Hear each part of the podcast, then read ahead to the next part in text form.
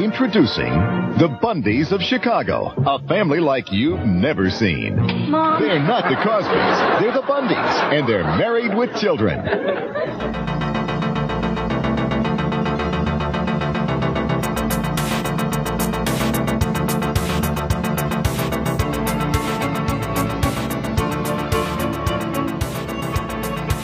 Hey, everybody. Welcome to the Bricked Pit, the podcast you didn't know you didn't need, with uh, three guys that you didn't know you didn't need to like. Uh, today, we have with us myself, as always. I'm the dispenser of doom and despair, Josh. The Mr. Smee to my hook, Jason, is here. Uh, okay. Adam is out on assignment. He is currently at the Seann William Scott vehicle being filmed.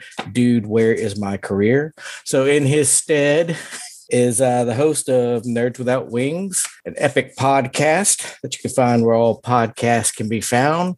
Phil, how you doing, Phil? Oh, I'm good. Thank you for asking, and uh, thank you for having me. I really appreciate that. It's uh, nerds, nerds with wings, but Oh. recorded like most of a year. So at this point, what's the difference? So when you lose subscribers for being on our show, then you can take back the you're welcome. Thanks, Hang on. reader. Hang, hang, hang on, subscribers. Fair I'm not enough. doing this right. Fair enough. Uh, so tell us a little bit about your podcast. Okay, yeah, um, Nerds with Wings, something I started with a couple of my coworkers. We basically started, we're all retail workers at the same computer store, and it just started with us arguing about Star Wars, and then our manager coming out and telling us to find somewhere off the clock to do this. And so I'm sitting there, I'm like, hey, um, I just got a new uh, wing recipe because I, I own a fryer and a bunch of other stuff. I'm like, you want to try that out and maybe attempt a podcast? And they're just like looking at me and like, yeah, sure, why not? What could go wrong? And um, seven years and um, however many episodes later, um, Nerds with Wings, a pretty fun pop culture deep dive, nerd culture deep dive specifically, but just in general, mostly trying to have fun, but also looking at pop culture and nerd culture as sort of the glass bottom boat for society. It lets you see stuff that would otherwise be under the surface, and it's a nice lens to how people think. So it's fun to use that as sort of an exploration. And yeah, it's, it's a good time. We have been on a bit of a hiatus um, for a while, but we are hoping to resume in the near future. We just have a couple things to sort out. Excellent. Do you cook all the wings? It's funny, most of the food duty was for a number of years done by our coworker and friend um, John. And the reason that we were on hiatus is because John unfortunately developed a pretty advanced um, case of cancer where he didn't discover it until it was pretty advanced and he actually passed back in um, may. So that's kind of the reason we're still on hiatus. Dude was an amazing cook. Like i learned most of what i know now from him. He's a really cool guy. You would have had a blast recording with him too but yeah. I, I hate to hear that. It's always a terrible thing when that happens. thanks man. But on on the bright side, man, wings are wings are tough to to do right. Right I mean, it's kind of like pizza. It's like you're not going to turn down wings, but Yeah. when when you get a good wing, it's what you'll fight somebody for them. oh absolutely absolutely So uh, today we're going to talk about kind of a broad er- overview of the uh, the Wild West days of early Fox and not news, uh, the Fox network. Way back in the in the dark times, there were three networks: ABC, CBS, NBC. They were the powerhouses. They muscled out. There were a couple of attempts to create a fourth network. Nothing really came of it until Fox came around. It was October 19th, 1987. They had a soft start to the network where I think it's about 20, 22% of the uh, total viewing audience of the United States was covered. And they had a late night program hosted by Joan Rivers, and it did not do well. Uh, especially this is at the time when Carson was still doing late night. So and it actually caused a rift between Carson and Rivers. It did. I don't know. I think they may have like kind of patched things up late in his life, but I don't think it was ever the same because she was, I think she was poised to be like his replacement Yeah, prior to it- that. yeah, he had her on a lot as a uh, a guest host when he was out. Mhm. And she was fantastic. Yeah, I've never heard. I've never heard this. That's wow. Yeah, i- i- he was uh, pretty much upset because, like I said, he Carson took a lot of time to help prop up up and coming talent, Yeah. you know, and he was wanting to groom Letterman to take his spot and all that kind of stuff. Uh, Mhm. after all this, but you know, he he was kind of help grooming her, and she took this without talking to him about it, and he kind of felt like it was a betrayal that she didn't come to him first. Well, and Uh, Carson had a had an ego. So Yeah, I mean, yeah. it, it, it, I think it really bruised him deep for her to to make that. Yeah, to to to take a show that was going to compete against him without first coming to him and talking to him about it. Right. you can't do what he did for as long as he did at the level that he did without getting at least a little territorial. Well, let's face it that that whole late night scene back then was a was a battle zone. I mean, it's, so anyway, it uh, didn't have great ratings. It was April fifth the next year that they had their grand opening, as it were, and the um, first two programs on were Married with Children and the Tracey Ullman Show. Now, uh, I am not a TV expert, but uh, I think what define and it's kind of nebulous if you start digging into it what defines a network but essentially it's uh over the air and free so versus cable and it's different than uh basically its reach is larger than than super stations which uh it Phil in your neck of the woods would be wgn if i think they're Mhm. still around and uh down south was tbs and they're still they cover a wide area and they they still upload satellites. They're not nationwide is, is the best i could figure it out. So the cool thing about fox back in the day i always felt they were willing to take risk. They were they were young network they had absolutely nothing to lose and they seemed to give shows a chance that honestly would not be seen on on any other network or cable for that matter do you agree disagree Yeah, I mean that's you see that in any especially young cable networks, all that kind of stuff. They they have to throw everything at the wall and see what sticks. Uh, you know, when you starting at the bottom, you've got nothing to lose and everything to gain. So you get a lot more experimental stuff. You give your creative people a lot more room to to do what they want. There's a, I believe there's a really, really good documentary about about that whole process called um, UHF. You should watch it sometime. uh, I think another thing, if you compare, like, uh, if you look at NBC in the 80s, because NBC was dead last starting in the mid 70s, they'd been the number one network and they were kind of bleeding money because they'd spent like close to $90 million getting ready for the, the 80s uh, Summer Olympics and the coverage and all that and use that to help boost their own programming.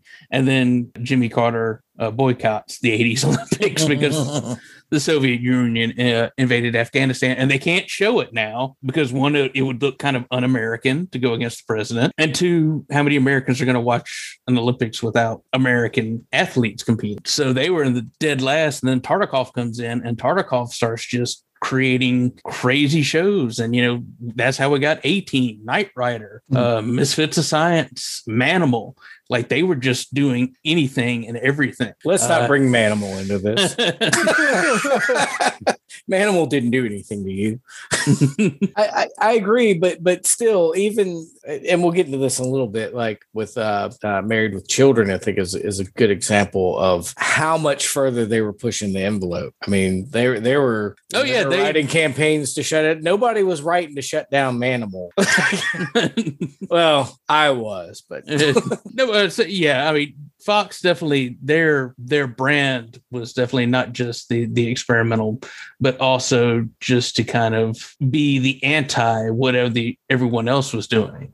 Mhm. You know, they the Simpsons and Married with Children both were anti Cosby. You know, they- yes well the, the and and that wouldn't i guess we can go ahead and segue into uh to discussion of, of married with children. It was originally titled not the cosbys because they wanted to be very upfront about this not being a wholesome family uplifting show. It was Yes. it was it was an acidic show. Even though I mean, at the end of the day, Al loved his family, but it was not. It, it depends on how far into the show you're talking. you know, fair fair enough. We're talking about the early years, yes. but it was. Uh, the same thing with the Simpsons. We could we could talk about that Yeah. as well. But it also it was you know it was kind of like Roseanne. Like Roseanne showed a family that was was not well to do, that had money problems, that had difficulties. And I would say like the first, I think maybe two or three seasons of Roseanne was was very good television for that reason. Yes. Uh, you you don't get into to the far off stuff when Roseanne Barr becomes like super famous and is doing Well, all the it- crazy episodes and, and, and, that. and, I think that's that's a product of success. That uh, that that is that's very cogent point is like when when we discuss the Simpsons and and even to an extent Married with Children. Later seasons of Married with Children are very different than the fir- the first few seasons. But the the first few seasons were it's it's funny that uh, I think one of the I can't remember the producer's name, but one of the one of the writer producers was was a um, was a lesbian, and there was there was lots of people that talked about the show being anti women and stuff, and it's kind of like an Archie Bunker thing, I guess.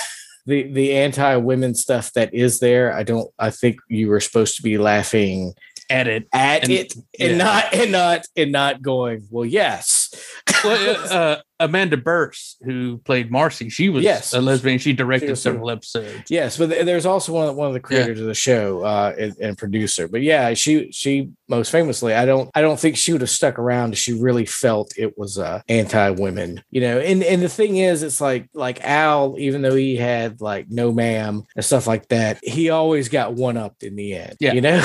Because it showed the folly of, of his thinking. So that that's always the danger, I guess, when you are lampooning uh, maybe some But once social again, issues that, that aren't aren't exactly but it, it's once again, it's like you know we said in the the biopic, you know the the people who watch Goodfellas and say, "Man, it'd be great to be in the mob."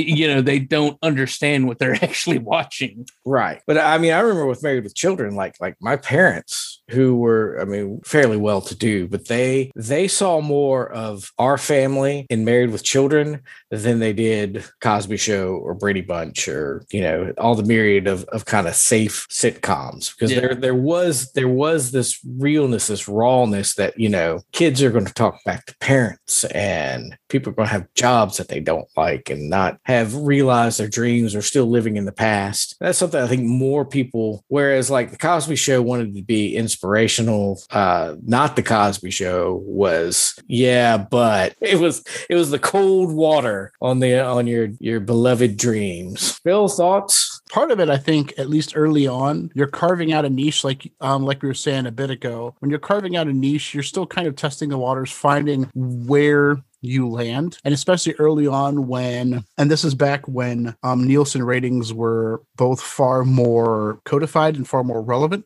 compared mm-hmm. to they are now because you didn't really have as many choices and people actually used their landline phones for stuff. But back then, when you're trying to carve out not only a niche but a slice of the ratings, you're going to be a bit more experimental. You're going to push the envelope. And there's a lot of trial and error to that. This is going to be like, well, you know, how can we dial this dial this up, dial this up, dial this up. I feel like we've gone too far. So I'm a foot off the gas. Um, bring it back a bit. And at the same time, also, um, viewership actually corresponded with networks and including the creators of the shows. Like people put these pieces of paper in boxes that would go places. it's it's it's it's a weird idea, but um, but yeah, anyway, they'd correspond with the networks, and you actually got a lot of well thought out feedback. Because back then, you know, m- mailing a letter, you had to write it down by hand, you had to put a stamp on it, you had to address it, and you had to send it somewhere. you if you're going to put that much time and effort into it, you're going to kind of think about what you're going to say. You know, that's a, that's an interesting point because in and I don't think anyone will disagree that in today's society that we kind of just pop off at each other over every little thing, whether it's through social media, you know, Twitter or YouTube reaction videos and stuff. But that's we don't even capitalize or spell things correctly mm-hmm. now. And you're going to send a letter to a network, like even a network that you thought was trash. You're like, well, I better spell check this. I better- I better- So yeah, so so I guess the voices that were were loudest were very engaged and passionate, either for or against, but cogent. So if you want to write us and tell us how bad we are. At the end of the show, I'll give Jason's home address. Wow, I didn't think about that that deeply, but that's a that's a very good point.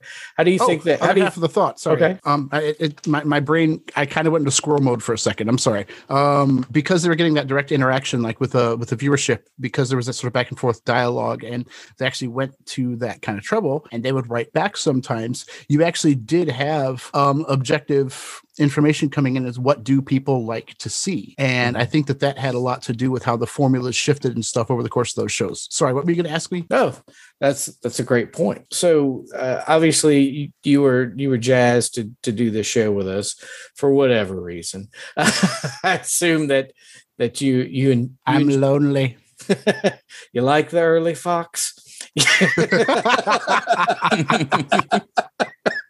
Is that something something you liked as a child or as a kid it's funny i was actually kind of a sheltered kid my father was a minister and Oh. um, so what i was actually able to watch weirdly enough they kind of policed a little bit but with like action shows and with anything that they considered smart people shows. Um I, I pretty much had free reign. So like yeah other kids would be other kids would be watching the simpsons. Um i would be watching and i know this isn't fox but i'd be watching like macgyver and syndication and stuff like that. Yeah a lot of those other shows. And my interaction with tv for whatever reason my parents didn't like a lot of the comedies as much probably because they showed real people doing real things. I don't know. I to this day i don't know. I've asked my mom a couple of times and it was a different era especially Mhm. for like people in sort of that sort of evangelical space in the 80s 90s and there were a lot of people nitpicking what you could and couldn't watch but there were a lot of shows on early fox that actually either flew under the radar or my parents just needed to put me in front of a screen to um get me out of their hair right there was no, Which no is- ipads which Yeah. is what I remind my mother of every time she's like, Well, why don't you just call me? Why do you have to text me? Because you put me in front of the screen, mother. And I never left. well let's let's kind of get into just some of the early shows and what we thought was uh, what the legacy of them is or what was edgy at the time that is now blase. I think a lot of these shows uh, if they showed today would not not even register uh, as being controversial. Married with children is like compared to to modern family you know?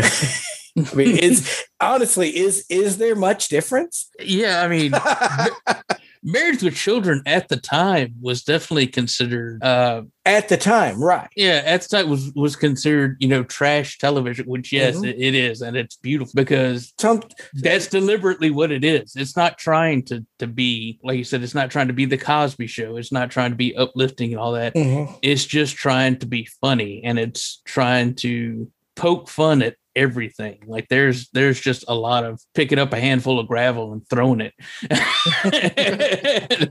at everything, you know, and it's it, it it's making fun of that American family tradition, you know, that everyone you know, the American family is supposed to be sacred and all that kind of stuff. And it's just cutting the legs right out from under them. Right. Well, it, and Stephen King, he talks about his his mom um, would talk about good books and books that were trash, and but she considered things like Dracula, Frankenstein. She says, "Well, that's trash, but that's good trash." Uh, I would I would say that that's that's where a lot of these early um, Fox shows land. But Married with Children, especially plugged into the whole the Jerry Springer mindset. Like they they really did pull into that, and they made fun of it too at the same Mhm. time. And that uh, that's the the great thing about it. Like Yeah. no one was saved, not even themselves. Right. Well, Uh, there's stuff that's like there's stuff that's deliberately transgressive, but there's at least at the time there wasn't a lot of stuff that was both like deliberately transgressive and self-aware. Right. And and self-awareness is is it's almost like that was a theme in almost nearly all of these Fox shows that they were Yeah. they were they were very aware of what they were and it's it's almost like it was the dawn of postmodernism. So um before we get into to my holy grail of early early Fox, why don't Jason, why don't you throw out some of your your thoughts? Well, I want to get into first and foremost the animation on Fox, and I'm not just talking about The Simpsons. Mhm. Uh, I mean, there their kids lineup, Fox Kids, had some very groundbreaking things. You know, they had the the Batman the animated series, Yeah. uh, and it is such just a fantastically well made show. But at the time, you know, in the '80s, there was the whole late '70s, early '80s, or uh, into the '80s, there was the whole concern from parents groups about violence in cartoons, Mhm. and so that's why on GI Joe and Transformers, all that they shoot lasers that hit nothing. You know, it's just little Yeah. beams of blue and red light. I thought And- that was a that the subtext of that is that the government is ineffective against protecting us from terrorism. Yes, GI Joe. Come Back in the '80s, when terrorism was things of uh, cartoons, uh, kids cartoons. Well, But, uh, Cobra Cobra was a terrorist organization. That's what I'm saying. Yes. no, but you know the Rambo cartoon. We actually now that you mentioned that we need to do a podcast of like adult 80s films that were marketed directly towards kids that were supposed to not watch because everybody had a robocop toy and every kid knew about rambo it's like they were Yeah. they were all super rated r movies and, and let's not get into the Toxic Avenger cartoon either. no or the or the police academy cartoon yeah. But anyway, uh, Man, Batman- everything got an adaptation back then. yes. Uh, but Batman, they they shot actual gun with Mhm. bullets, and you know it it was a swap back to the way it used to be, you know, with the old Jonny Quest and stuff like that. And it really did kind of heighten the danger, and just the the backgrounds were done on black paper to give it a darker look hmm and they had the whole art deco look and everything and it made it its own world and they really did do a lot of things for the villains the, the rogues gallery Mhm. uh unfortunately they they had to start off using uh burton's version of the penguin because they were going off the success of, of the movies Mhm. uh they eventually got him back to the comic book version but mr freeze he was a nothing villain they gave him a really good origin story that made him sympathetic Mhm. And then, of course, they created Harley Quinn. Mhm. who who i mean Yeah, entrenched in batmania lore yeah. So Yeah. who's you know the the big cosplay at cons for the past twenty years. Mhm. And the amazing thing about it, you know, because it started off on the TV show and not the comic, whereas you know all the variations of the comic book characters kind of come from the original design of the character. Whereas with Harley Quinn, they've keep changing the design, but it's the voice they try to keep the same. that that's an interesting point. And the genesis being from the from the animated show where where the voice is emotional touchstone. Yeah. Um, Uh, it, it's very distinctive too. You know, you can put Harley Quinn in any costume you want, but you use that voice or a version of that voice, you know who the character is. mhm. Uh, yeah. And, and like I said, it, it kicked off the uh, the Warner Brothers, the or the DC animated universe, which kept going for over a decade into the uh, aughts, uh, finishing with Justice League Unlimited. And and far more cohesive and successful than the movies. I mean, successful as far as as create created content, not Yeah. not monet, obviously not monetarily, but you know, lots of lots of garbage has made lots of money. Yeah, yeah. but it, it, it it's a it's a it's a milestone though because like I said, you know, you've got Harley Quinn, everybody identifies her by the voice, but you know Kevin Conroy's version of Batman is iconic. Yep. Uh, you know Mark Hamill as the Joker is iconic, and it I would put it up there against uh, Nicholson's performance, the '89 film, as probably being the most famous. version. Yeah, so and, and I would say that it's probably a better version of the Joker because the the Nicholson version it it sounds stupid to say about the Joker, but it was a it was touch broad. You know, he he put it was a little too much. Well, I think it works, especially considering how restrained his Jack Napier performance is before that. Yeah. Uh, That's, fair enough. Fair enough. But but I, I I think Hamill understood the character on another level. Like he he brought Well, there's a lot of nuance. to it. Yeah. Yeah, But to it. he, you know, and, and to be fair, uh, the cartoon lasted several seasons, so he had he had more time. Nicholson had an hour and a half. And no, that, but he also bridged over to the you know the other shows in the uh the DC animated universe.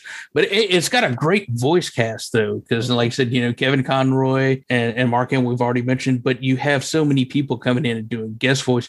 You got David Warner as Ra's al Ghul. That's, I mean, that's heavy. That's yes. That's that's a get for sure. yeah. and uh, I mean uh, Adrienne Barbeau as Catwoman. Uh, Yeah. you, yeah, you you've got all these really kind of heavy hitters coming in, and even just maybe for one episode or so. Well, what's interesting is that they they took it, they took the show seriously enough, and I think that's um, something you don't see a lot. And and that Batman show, it wasn't the first to do it, but it was the, the first in in the past thirty years or so that took the subject matter and took it serious enough to do things like let's get Adrienne Barbeau, let's get Mark Hamill to do these parts, let's give a backstory to the to these B player rogues gallery guys, give the and give the whole Yeah, the kinda- people who were making it were fans of Batman. Bruce Timm Yes. was a fan of Batman, and you know they just come in and they're they're making the show they always want. I Mhm. think is the is the main thing about it. But uh, and I. It's it's one of those great what ifs. I'm I'm glad that it was Mark Hamill, but they originally hired Tim Curry Wow. as the Joker, Jeez. and oh, and, damn. and I think they decided, yeah, they decided to go with Hamill because they wanted children to sleep. exactly, yes, he was. Well, they thought, they thought Curry was way they, too. didn't, they didn't want kids running out into the streets and screaming. My God, he's coming.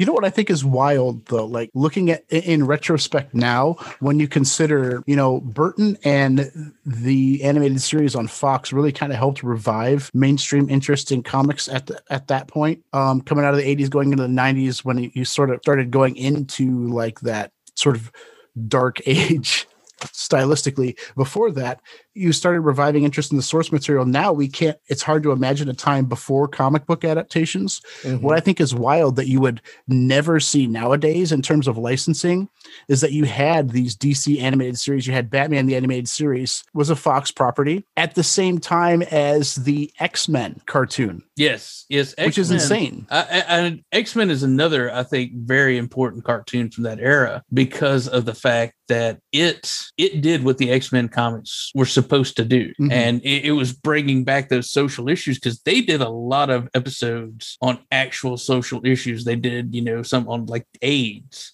and stuff Oh, yeah. like that. Of course, it was all masked by you know uh, mutant powers and genetically engineered viruses or whatever, or aliens you know but it it still you know it, it did what the original comic was supposed to do and it's one of those that uh you know fan of and when you hear that entrance music that Mhm. that opening intro which which Bryan Singer used for the live action. Yeah. because it was it was so or, or a variation. There yeah it, it, it was so iconic Yes, everyone because- recognized it because Let's not forget the arcade is- cabinet. Yes, that that is the X Men music, and also Oh, yeah. there, there was real skin in the game in that cartoon, which is Yeah. like I, the the they two, killed a character in the opening episode Yep. they made a character to kill him but, but- just they to say, killed them. hey, it's this kind of party. Killing somebody in a cartoon was, yeah in the was 80s unheard yeah. of, right? You had you had to go to the you had to go to the movie theater to see that. See Optimus Yeah. Prime die. They didn't die on the TV. Oh yeah, even on the A-Team they just flipped a car they with, don't. with hundreds They of just- bullets coming they- out of they shot a watermelon cannon. yeah well, and I think another thing that's funny about the X Men adaptation, um, we were talking about Fox being self aware and not being afraid to self deprecate. I mean, there were the, I think the two, at least I can think of, episodes about the Mojoverse, um, just sending up the entire idea of television and mass media. And mm-hmm. that's them like looking in the mirror and not flinching in a kid's cartoon. But it, I also think it's representative of a lot of early Fox not being afraid to sort of wink at the camera when it Mhm. comes Yeah. to that. And and speaking of which, like I think the other the, the cap off the the animated side of things, uh, the, the tick is to this day I can't believe that that was on Saturday. That was a Saturday morning cartoon. yes it is.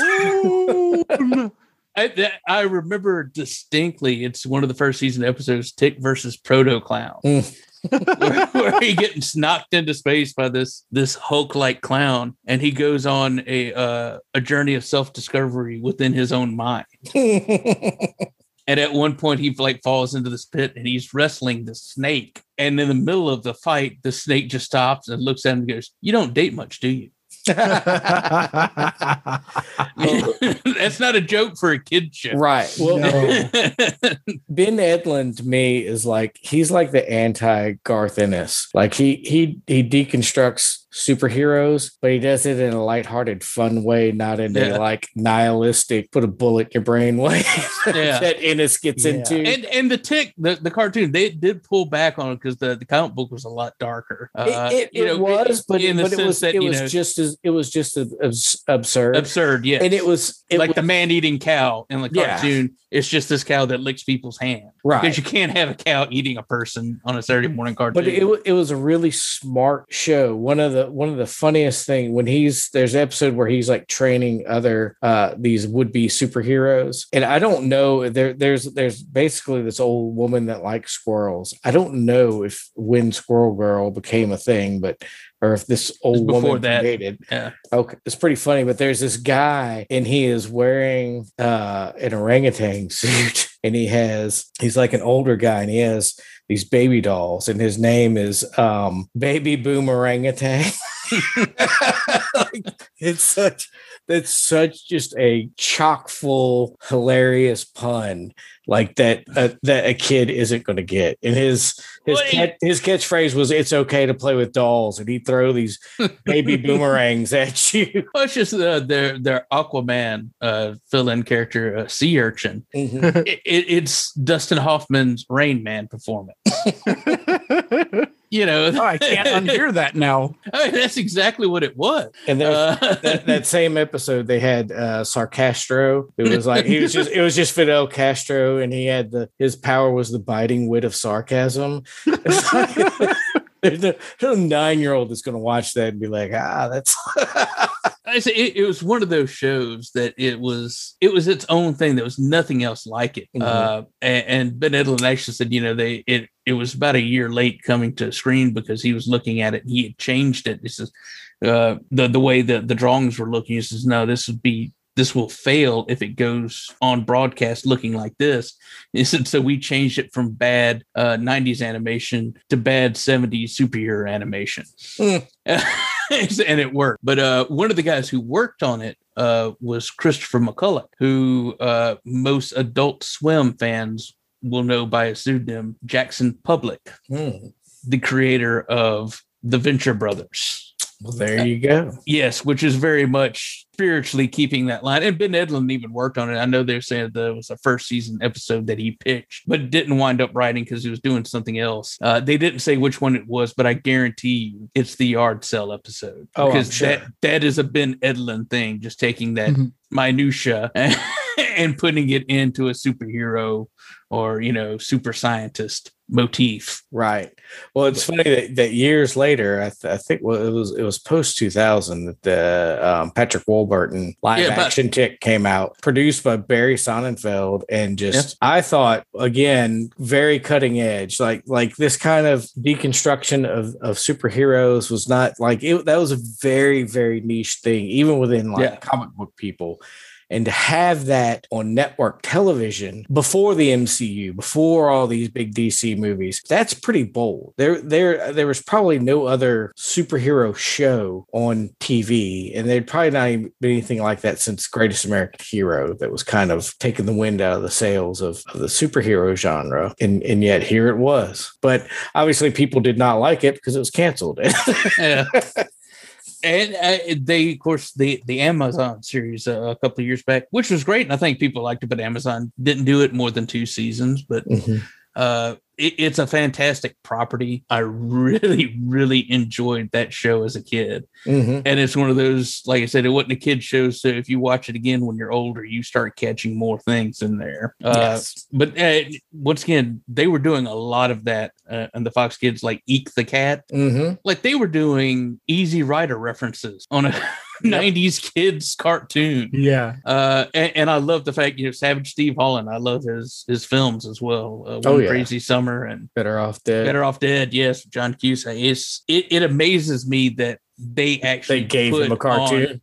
yeah. Well, no, it's just that that they put on the air those things because it it's very clearly yes, it's it's it's a kids cartoon, but there's this subversive underbelly to it that you know Well, and, and there there there'd come a time where like animation became sanitized, and it was that was never never the intent because I mean like the Looney Tunes were subversive, Mhm. um, and then Yeah. somehow somehow they somehow they weren't they they were sanitized, and, and the cartoons were you know I mean heck the the Flintstones had had were a parody, you know they were kind of a They a were the subversive honeymooners, yeah. Because every subsequent generation is hell bent on subverting the status quo until they themselves become the status quo. And then, nope, nope, hit the brakes. Yep.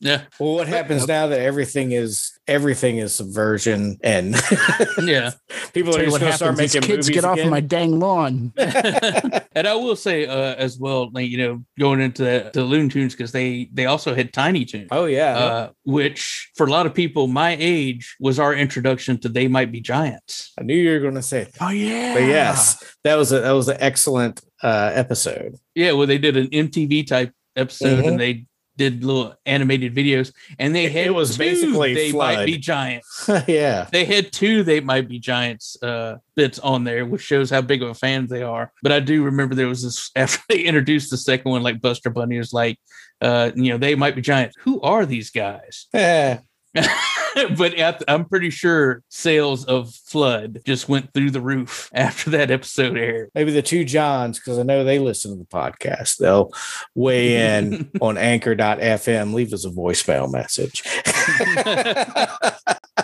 Uh, one day, one day, all these people are going to listen to these podcasts and sue us. that, that's when the money starts coming in. Actually, speaking of which, speaking of voicemail messages from Anchor FM, why don't we take a little break and uh and address the voicemail, Jason? What do you think about that? Oh yes, uh, from our uh, number one fan. You're still falling behind there, Kevin. Uh, Mr. Pittman. Yep. Or, or he may be Mr. Chalmette. He's, a man, I- he's a man of many names, but one voice. So, uh, Phil, uh, every once in a while, actually once before, we left a voicemail on anchor.fm, which is super cool because we can do things like this where we interact with our audience of one. And uh, I believe he has a question for us. So I want to play this and uh, then we can uh, we can answer. What's up, guys? It's Mr. Shumet again. All right, I got a question for you. What is your favorite movie misquote? And you can't use Luke, I'm your father, or Beam Me Up, Scotty. So there you go. Got something to think about. Enjoy.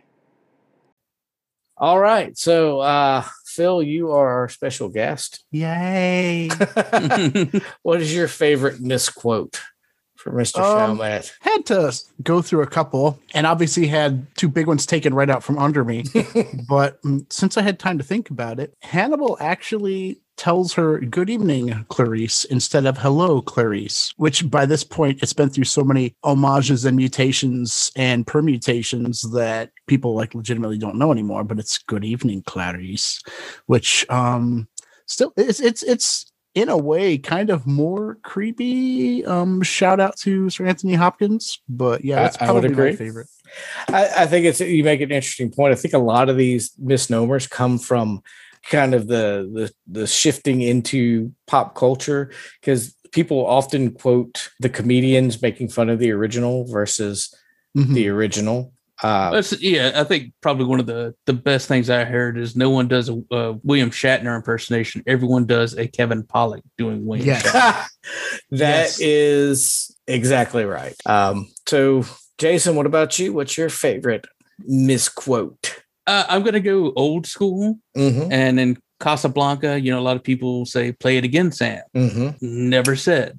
mm-hmm. Uh, the closest it gets to that as Ilsa says, play it, Sam. Yes. Play as time goes by, but never play it again, Sam. And I, Uh, and I think that that came from like the Looney Tunes. Yeah, that's what I was about to say. You know, if uh, because we watched all the old uh, Looney Tunes, and yes, that that definitely comes from those cartoons uh, more than it does the actual movie itself. So my f- favorite is it's you're going to need a bigger boat, not Mhm. we're going to need a bigger boat. Yep. Um, though I believe, if I'm not mistaken, Randall in Clerks says we're going to need a bigger boat with his salsa chip bit. so, so we can blame telephone. we can blame Kevin Smith for that. Kevin, I know you don't listen to this podcast. Actually, of all the people we've mentioned, he's the most likely to listen got- to the podcast. He's got a tear in his eye right now. That's a valid point. you son of a- I've listened to every episode. no, a pod- supporting you guys. He has a podcast dedicated to our podcast where he tells like long-winded stories about listening to our podcast while smoking weed. All right, Eventually before we jump back in, before we jump back into it, since we've we've had our little break here, uh, something we kind of skipped at the beginning with Phil. yes, Oh, the question of questions, Phil. So you know our podcast. You Mhm. know what the brick pit is. hmm What is your biggest brick pit? that was a tough one. Initially, my initial thought was, oh, well, you know, in the final battle in Endgame, you see in the background, you see Ant Man walking around as Giant Man. Despite three or four shots ago, he came back down to find the van and get it working again. But that didn't break immersion for me. One, because I'm that much of an MCU fanboy, and Mhm. two, because like there was so much awesome stuff going on there. It's an editing mistake. When you know this much about how the Mhm. sausage is made, you can forgive editing mistakes like that. I think what is immersion breaking for me, probably because I'm not as attached, is like, and this happens more than once in the TOS cast movies. I can't decide which is the most egregious infraction committed, but when Kirk's like big moment of genius in a spaceship to spaceship battle is you're going to exploit the third dimension when you're freaking in space. When you're in space and really there are, are no directions and simultaneously all directions without a fixed point of reference. But it's safe to say you probably wouldn't graduate Starfleet Academy. You probably wouldn't get into your second year of Starfleet Academy in like helmsman classes or whatever without realizing, oh, hey, there are three dimensions. We should be exploiting them regularly. I mean, I know space as an ocean is a trope unto itself, but Mhm. that took me out of i mean jason can tell you that i'm too much of a tng fanboy. Um he kind of converted me to a ds9 fanboy but i'm Alright. too much of a tng fanboy. That's um two of you in this podcast. yay. Um to be able to and it's this generational thing too. I was never really able to get that into tos i have tremendous respect for the actors and their performances but i was never able to get attached enough to tos that that didn't pull me out of the whole thing i know it might not be as blatant as a lot of other examples you may Mhm. have used but for me that was what just booted me right out of the out of the narrative Sure. And and people have pointed out before, like how come and, and it's pretty much in every space, everyone meets every other ship at the correct orientation to themselves. Nobody nobody comes in like upside down, like in relative to the ship. So let's talk about a couple more of the early shows and and then kind of get into the legacy of how Fox affected uh the television landscape and and and what the future holds future cast uh, so one of my favorite shows I, I was too young to appreciate it fully but I, but I, I was a weird kid i absolutely loved the Gary Shandling show. And and at the I think that that show was easily 20 years ahead of its time. It was it was very postmodern and meta and self-referential and and I'd never in my life seen anything like it. You can I think YouTube has a couple of full episodes and it's like they constantly uh, acknowledge the audience. They acknowledge that they're on a television show. When they travel to uh, to someone else's house, they get in a little golf cart and drive to the next set. You know, like just like drive in front of the audience. It's it's absolutely like amazing and totally like even today, you know, it's like we, we watch stuff like The Office and stuff and, and these kind of single camera comedies where like, you know, they wink and nod, nod at the at the at the cameraman and there's kind of this whole meta of like, oh, they're filming a documentary. But it's like Gary Shandling was doing that in the in the late 80s, early 90s. My favorite bit is like Jeff Goldblum was was played Gary Shandling's best friend, but he was just Jeff Goldblum. And uh and this kid, like the whole plot revolved around Gary promising this kid that Jeff Goldblum would come to his birthday party.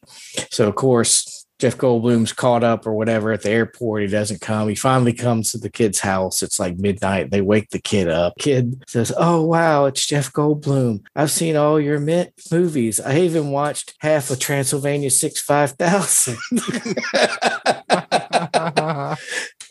and like you know this was pretty that was still a pretty fresh wound for jeff goldblum for him to take that hit for for a, a gag that probably half the people only laughed at i thought was was pretty stellar I think one of the great things is, uh, like the, the whole show, it's Gary Shandling show, which is the actual title. If You're really a fan, Josh. Uh, just the whole pulling back the curtain is just the theme song hmm sets you up for it because it's just this guy talking about Gary called me up, told me to write a theme song. this is the theme song to the Gary Shandling show. Like that's half the theme song. It's just him telling you it's the theme song for the show. Beautiful. Yeah. So, uh, and obviously Gary Shandling took that concept and and ho- honed it down to make the uh, the Larry Sanders Show, which is almost like the next iter- iteration of that idea. he pulled from a lot of what he did because he in the 70s was a writer for shows like Sanford and Son and Welcome Back Kotter Mm-hmm. and stuff like that. And so you can kind of see that in it's Gary Shandling show. He's making fun of all that stuff he had to do for those shows because this is the the 70s sitcom formula and he just Right. totally breaks it apart. Uh, I think probably the the thing that made the most sense to me when I found it out it was uh, in uh, Seinfeld's Comedians in Cars Getting Coffee. He did the episode with Gary Shandling Mhm. and you find out like Gary Shandling uh, was a uh, in Arizona State. I think he was uh, an engineering degree major, and like Mhm. that makes sense now. You know, if you look at it from at comedy from like that engineering standpoint, that makes Gary Shandling's comedy make sense because it's about the structural. Right. That's that's who you want doing deconstruction is Yeah. an engineer because they know how the parts fit together. Yeah. Um. So uh, I'll briefly mention two other like what I think were just absolutely cutting edge shows um, that that Fox to this day I can't believe we're on network television. Uh, the first is Get a Life by Chris Elliott. Who like portrayed a unlikable neckbeard before unlikable neckbeards were a thing. I mean, he was a 30 year old that lived at home and had a paper route and was completely socially unaware and, And self-absorbed. yes and and not just not a likable character and that was absolutely hilarious. And it, it it by the second season it had gotten to it was uh so off the uh off the rails it was so just absurd and and- but it was still very much a sitcom What I love about it, you know, his father was played by his actual father. Yeah. And in most TV shows like that, when the father is the foil, the father is usually kind of a jerk and, you know, he's, you know, wrong or pigheaded like Archie Bunker or something like Mhm. that. And it's the exact opposite in this show. Like the, the father has a very reasonable explanation for not liking what his kid's doing. Yes. You know? Like when he tells Chris Elliott he's being an idiot, it's like everybody's like, yes. Yeah. Yeah, he's not just being abusive to his son. He's No. being truthful. His son is being an idiot. he's trying to he's trying to help this poor guy out. So uh, the- the other one, and and it was I, th- I think it was the the most um, significant thing of it is that Yardley I think it was Yeardley Smith was one of the characters was uh was Herman's head, which was it, like the whole concept was pretty bizarre. So like you had this uh It was it was Guy. the, the Pixar movie before the Pixar movie. came Yeah, the, the good. Very. It was Inside Out live action. so you had uh, William Ragsdale was like the the put upon like schlubby protagonist, and inside his head they would cut to uh, Yeardley Smith. Uh, I think Hank Azaria was in it as well. Uh, Yeardley Smith wasn't part of inside of his head. I think she was like, oh of yeah, maybe or maybe she was like love interest or something. Yeah. Uh, it's um yeah, it was it was Inside Out, thirty years before Inside Out, but live action in a sitcom, and it I, I thought it was pretty. It was it was interesting. I remember the episode where Leslie Nielsen appeared and he was God. And they were like, why would we, why, why are you Leslie Nielsen? Well, this is, you know, what you think of God when you, you think of me. says, why would we do that? Says, well, you know, before I did airplane and everything, I was actually uh, a very well respected dramatic actor. That's amazing. but yeah, so like like those those are like super high concept TV shows that today we take for granted. Like you could you could make a show like that today and no one would bat an eye. People would probably say, "Well, you need to you need to juice it up a little bit." you know, in, in early '90s, I can't imagine walking into a studio and saying, "Okay, so there's this guy, and we have the sitcom, and he's you know he's after this girl, and then the office worker is really in love with him." Just and they're like, "Uh huh, uh huh." But we go inside his head, and there's four other people that represent his emotions, and they fight. What? that's that's kind of bizarre. How are we going to do this? Oh, it's all live action. It's amazing. They're just going to be on the other side of the set. that's, I mean, that's that's high concept stuff, you know. And and it's Gary Shandling show. I'm Gary Shandling, and I'm doing a show. Okay, no, that's the show. and we were going to show them how the sausage is made. right? Almost a show about nothing. Almost. Yeah. Almost. Yeah. almost but uh, i mean it's there is so much that came out of those early years as much as i hate the the overwhelming amount of reality television like cops was one of those earlier ones that did it right though Yeah. it, It, it, it was it, it was kind of a, a cultural phenomenon too on that certainly. Uh, because And- everybody could sing you that opening credits music and and cops was like you know as we talked about in our documentary episode cops was very cinema verite like it was just it was just a dude with a camera turning it on and letting things happen. There was no there was no kind of like framing devices. There was no backstories. There's no Because there was inter- no one around to write them. right. It was it was completely unscripted and it was it was as close it was just a guy with a camera and watching people get arrested. That's and what Thank amazed you, me Writers though. Guild strike. yeah what amazed me though was like the cameraman lugging like a hundred plus pounds of equipment. Like some of those dudes were keeping up with the cops. Mhm. I, I don't know if that's a, that's a testament to the cameraman's uh, fitness or you know cops ate too many donuts. They were like they were, Or Kano Los Dos. they were they were struggling. Cameraman's just jogging along beside them. and, and of and of course, it is also the fuel that created one of Josh Amon's favorite Mr. Show characters. Ronnie Dobbs, most arrested man in America.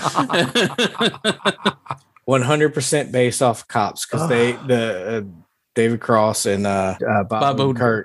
Kurt love they watch cops religiously.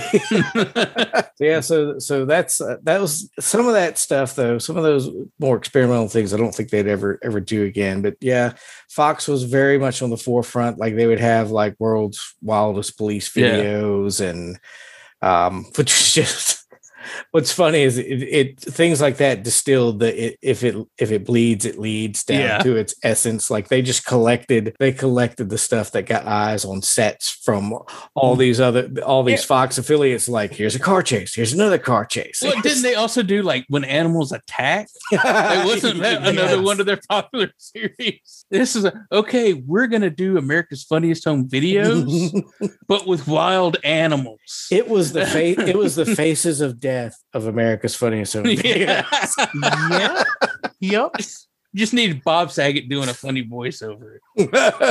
whoops but yeah, Looks like that bear found some honey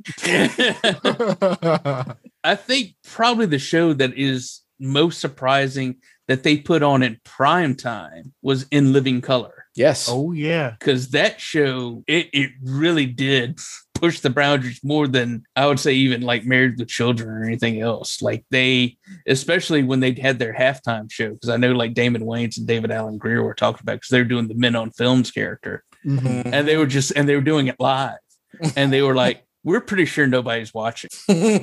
And it turns out everybody was watching.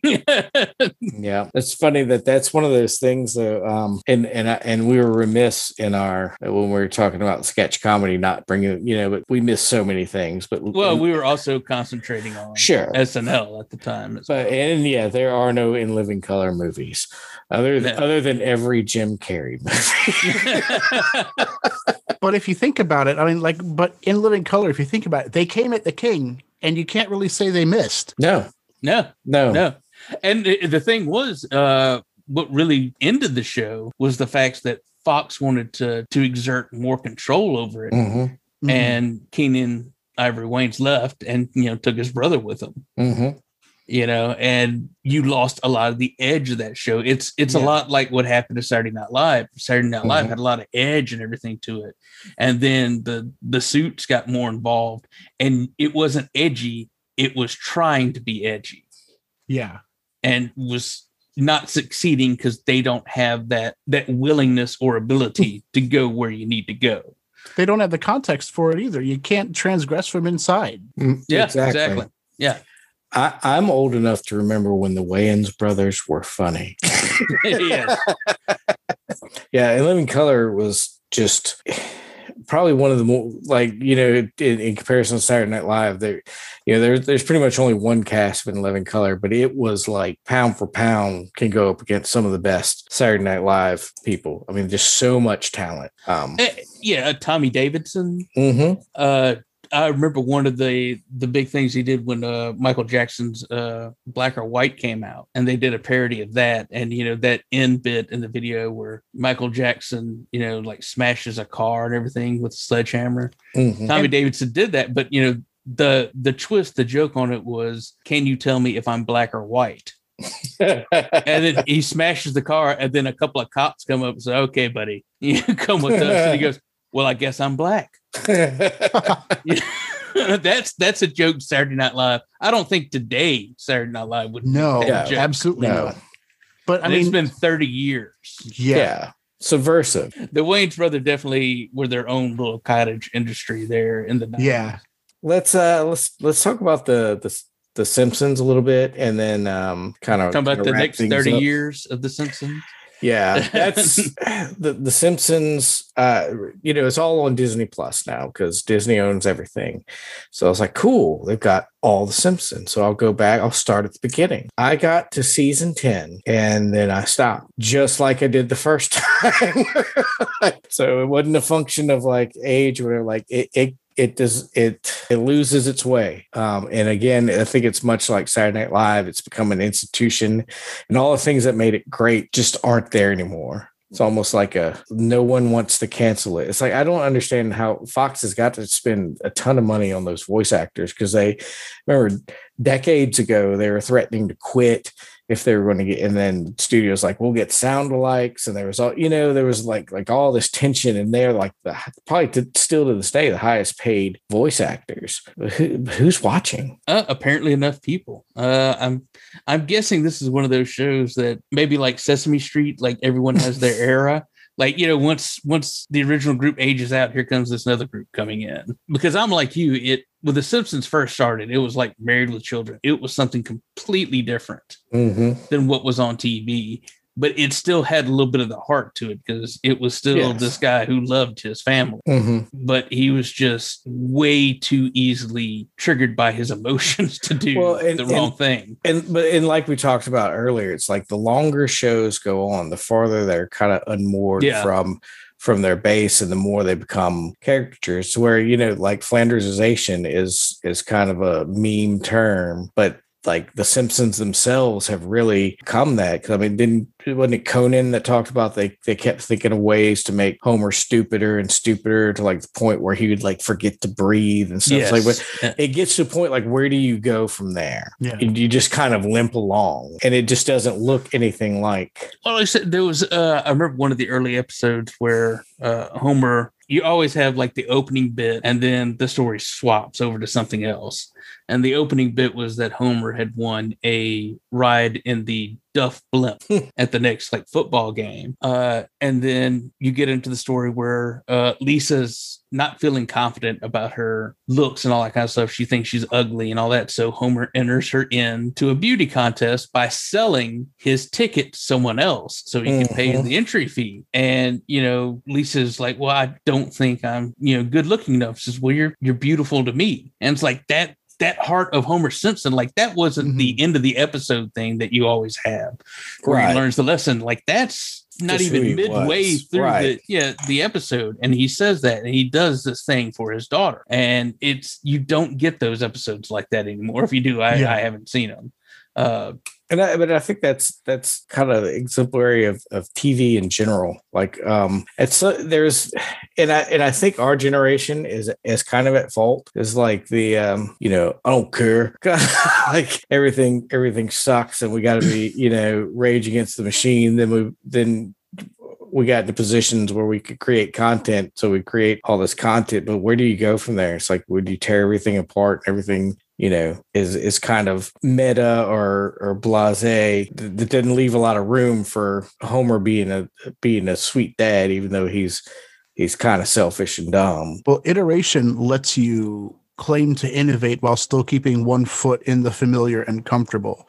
And I think you're going to see that across a lot of pop culture now. Like, I mean, everything's an adaptation of an adaptation. Um, you're going to see things continue to iterate on the same thing. But to be honest, they wouldn't do it if it didn't sell. And it wouldn't sell if we didn't also need that one foot in the familiar and one foot stepping out into the quasi unknown. Sure. yeah, and I think that's a whole other discussion on on how nostalgia has really kind of screwed over our current entertainment industry Well- because people can't take that foot out of the past. Sure.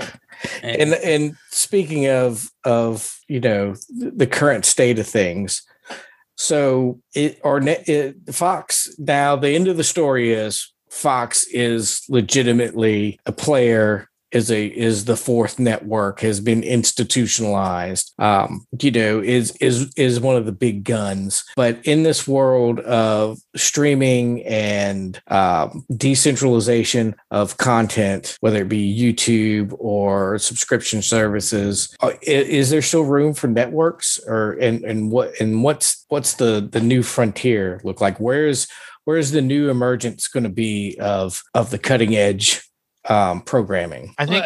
Well, oh, sorry. go ahead, Phil. No, you're you're the guest. Sorry. Um, I feel like what a lot of people want, what a lot of people have been spoiled by, um, on some scale or another, people still want, whether it's fiction or fantasy or like a quasi reality show, we want some sort of shared universe. We want some sort of, um, well, continuous crossover, which I forgot to mention earlier is one of my favorite legacies of early to mid Fox history is when they would have crossovers between their own shows Mhm. Like when you had that special X Files episode, Cops crossover, or you had the Treehouse of Horror that had Right. Mulder and Scully in it. I think there is still a place for networks because you're still going to want to see that on TV. And so you're going to need some sort of persistent institution that has the clout and can cut the checks to keep all of those pieces on the chessboard, so to speak, to be able to continue to produce that sort of unified content. Maybe not continuously, but to know that they could and they might eventually. People are going to want at least the potential for that because we're used to everything being interconnected now. We're used to being able to see one of our favorite characters from this turn up all the way over here. And I think that's why it's going to be important, even in the face of streaming services, as blurry as that boundary is getting nowadays. Having networks like that that are willing to do that, again, provide that balance of the comforting and the um, daring things like a crossover things like a shared tv family.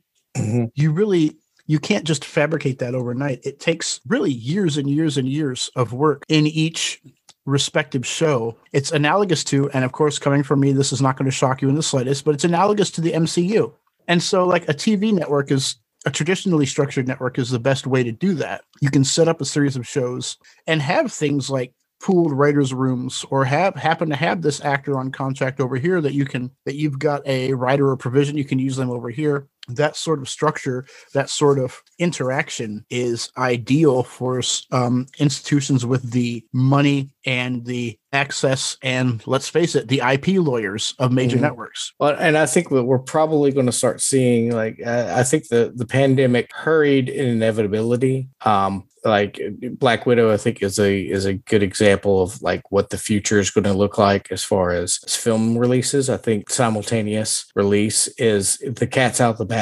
We're not mm-hmm. going back. We're just not. Uh, but I think it looks good because you know the box office numbers are probably never going to be as strong as they were before. But I still think that there it'll be viable, and and I think that maybe we'll start seeing some because networks have so many streaming shows and like I know Peacock has some streaming only shows that don't mm-hmm. show on on the network but that that crossover may occur that way that mm-hmm. you know we'll play something on, over broadcast first and then put it on streaming like like that's already occurring but kind of blend uh, a blend where whereas everybody before wanted there to be like this delineation between you know releasing video at home versus the theater because they didn't want to step on each other's toes. But now it's like it's, it's like the world economy you know post world post world war ii everybody's so intertwined that you don't really want to go to war with anybody because it's going to screw yeah. up your your economy too. And also, people felt like that back in a time when you could honestly claim that the cinema was a consistently solvent business model. And I don't think even before the pandemic, I don't know if you could have, have said that. That's that's a fair point. Uh,